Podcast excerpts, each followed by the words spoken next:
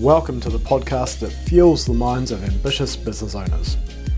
Fuel provides business owners like you with easy to digest, bite sized learnings to help grow your capability and keep you on track to achieving your version of success.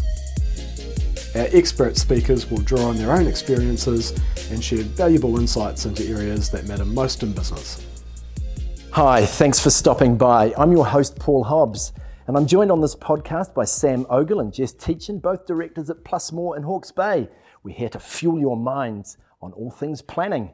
So, guys, what is a plan and do we even need one if we're a business? We definitely need one. All businesses should have a business plan. Um, it's effectively a roadmap um, in which your business is going to take, um, and it outlines um, a few things, including your vision, your mission, um, goals, 90 days, five years plus. Um, and, and the key thing I think about having a business plan um, in place is really to hold you accountable to what you've set out to do and make sure that you're sort of on that roadmap and hopefully going to achieve those goals. And at the end of the day, that those goals are why you went into business in the first place. Yeah, I think also, you know, it's good management versus good luck. You know, if you're going to rely on good luck, um, well, you might have some. Um, but with good management, you, the probability of you being more successful in your business increases. So, um, and business planning is part of that good management. And how detailed does it have to be? It doesn't have to be super detailed. I mean, just something on a piece of paper is better than nothing. Uh, I think it's just really making sure that you have the key elements. So, why you've gone out into business, um, where you see yourself in sort of five to 10 years in your business, um, and outlining uh, some goals for the business, and probably more importantly, um, personal goals as well. And these don't actually need to be um, financial, um, they could be sort of, you know, um, I want to take a, a holiday, you know, once a year, or I want to be able to take time out of my business for X amount of weeks each year. Um, it can be sort of a, a, pull together of lots of different aspects of, of where you see your business and your personal life going. What, what I would add to that is that while the plan itself doesn't need to be, you know, to the nth detail amount of detail, so the nth degree amount of detail, be, uh, and, and the, the, rationale for that is, is, the fact is that you just you won't read it again if it is, to be honest. Um, but what I would say to that is that the thought process and the conversations and the discussion should because you really need to sort of dig deep. Um, and, and as part of our process through the business planning, we actually ask our clients to actually go away and think about these questions well before the session and to challenge themselves on those sorts of things. And then allows us to then challenge them even further. And we really get to, I guess, filter those down to what are probably the more pure parts of why they want to be in business or why they are in business, what their vision is if you make it up on the day, you, you might as well do a different plan every week because it's going to change depending on how you feel. Yeah, and then we consolidate that into a one page document.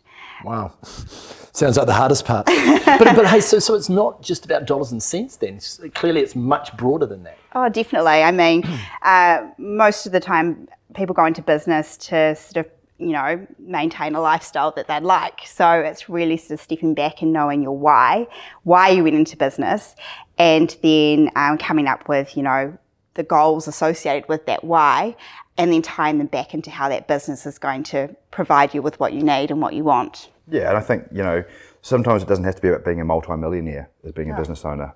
Sometimes it can just be about doing 40 hours, being paid well, doing it for as a passion all these things can be tied together, you know, and then so therefore some of the focus of the business plan might be actually going, okay, well, maybe I need to actually leave this room now and decide what everyone does in my business. What's everyone's role? Because my role currently cannot be done in 40 hours because I am the fireman that puts out all the fires, or I am every, I am everything to everyone.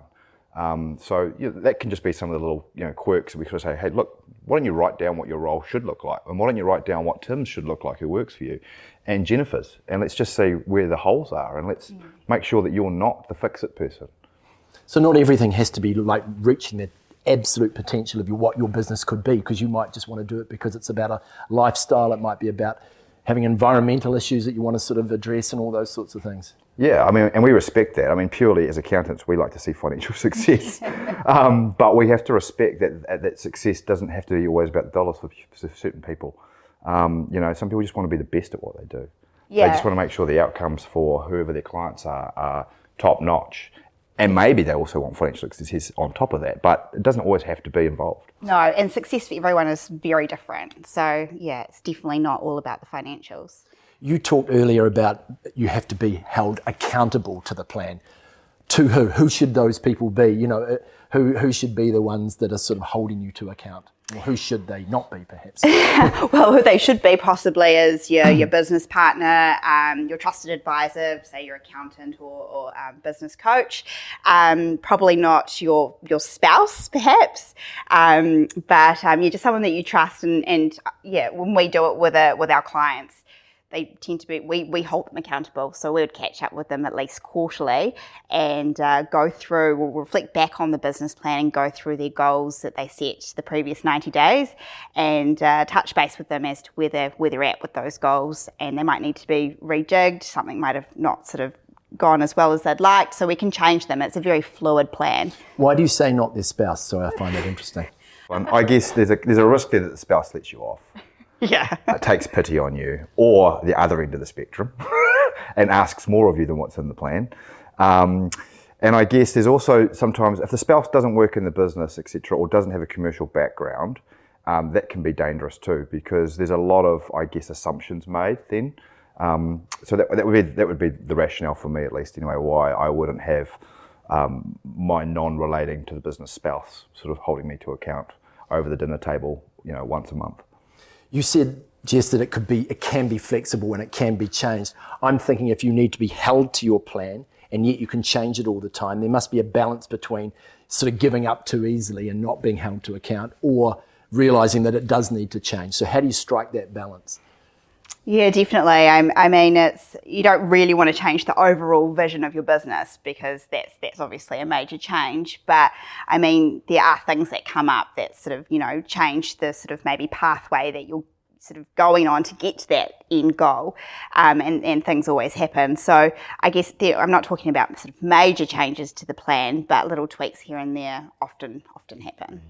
Just going back to that the spouse piece. Um, look, perfect world, your spouse would be would come to the business planning session, and therefore would be involved as well. Because I don't want to, uh, I guess, downplay the fact that spouses shouldn't be involved in the business. They're directly affected by the business. So I just wanted just to make sure that was really clear. Perfect world, they come, they chip in, they put in their two cents. Everyone gets their views, especially around personal objectives.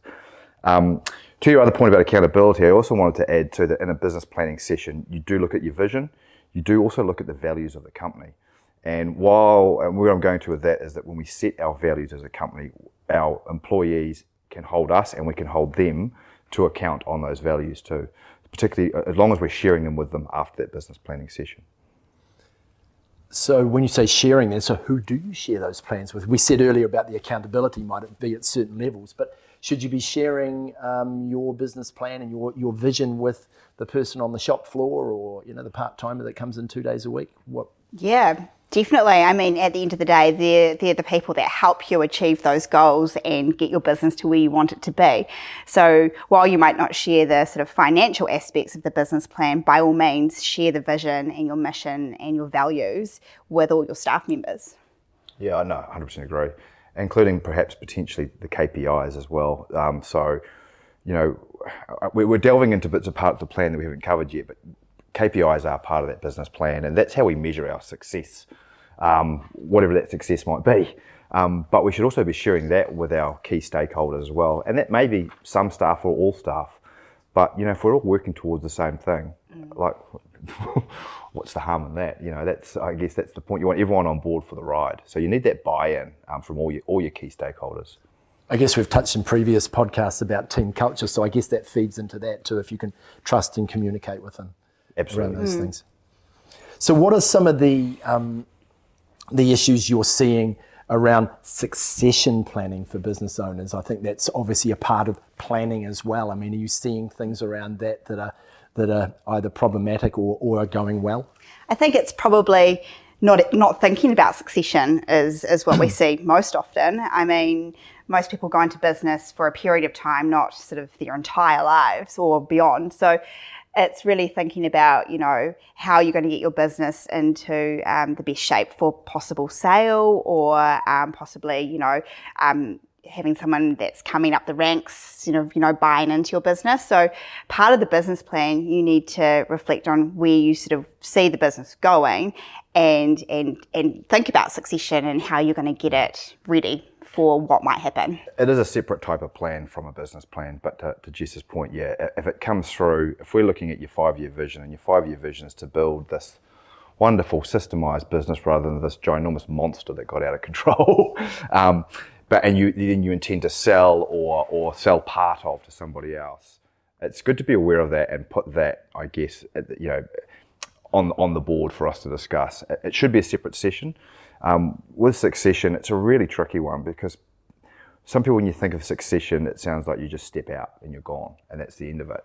Um, some people's succession planning is literally that we'll get a phone call and say, I've had a guts full, I'm out, sell it for me.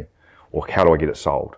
Um, but if we're actually planning it and working through it, um, it can actually be a nice thing. It can be something that it can be, can take you beyond, I guess, uh, being the, the, the, GM of your business. You can still sit there on the board, you can still be involved, um, you can still mentor and share your knowledge with somebody else and also get a financial benefit long term out of that, as well as a financial benefit up front if people are buying in. So it's like it, in short, everyone's appetite around succession looks slightly different. Um, but it should be, you know, we should be planning it rather than, I guess, knee jerk reaction.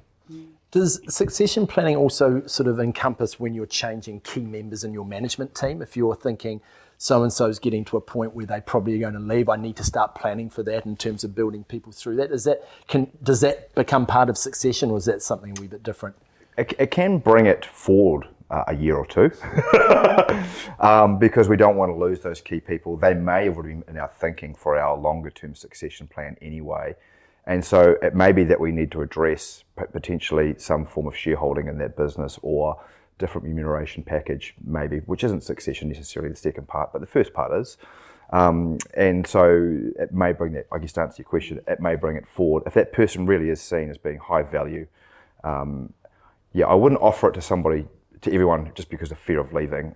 They still need to fulfill the role that we have envisioned for them. Otherwise, we're setting ourselves up for disaster as well. Yeah, exactly. And I mean, we see um, that sort of succession happen and it's very successful. I mean, you know, it's kind of best case scenario if you've got someone that's really passionate about your business, they've been there for a number of years, they know how it works, they're sort of on board with your vision, um, and then sort of, you know, bringing them through and, and offering them a sort of potential shareholding or buy in.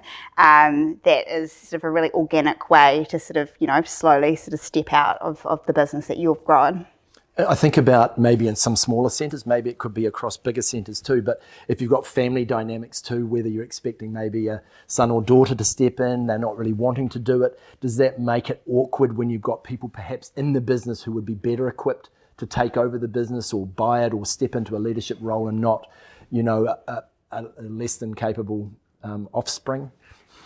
Yeah, I mean, look, at the end of the day, commerce is commerce. So we should be putting the best person into those positions Unfortunately, if our you know, little Timmy or little Lucy, who we hoped would take over the business, don't want anything to do with it or don't have the nous for it, we should just acknowledge it and manage it. I guess at the end of the day, like that's it's like everything. Yeah, it's all about communication. So sometimes the the son or daughter might not actually even want to, you know, step into your shoes. So it's just really, you know, getting around a table and everyone's sharing their point of view and and sort of you know, discussing where where they see the, the, the role sort of taking shape or where the business is going to go.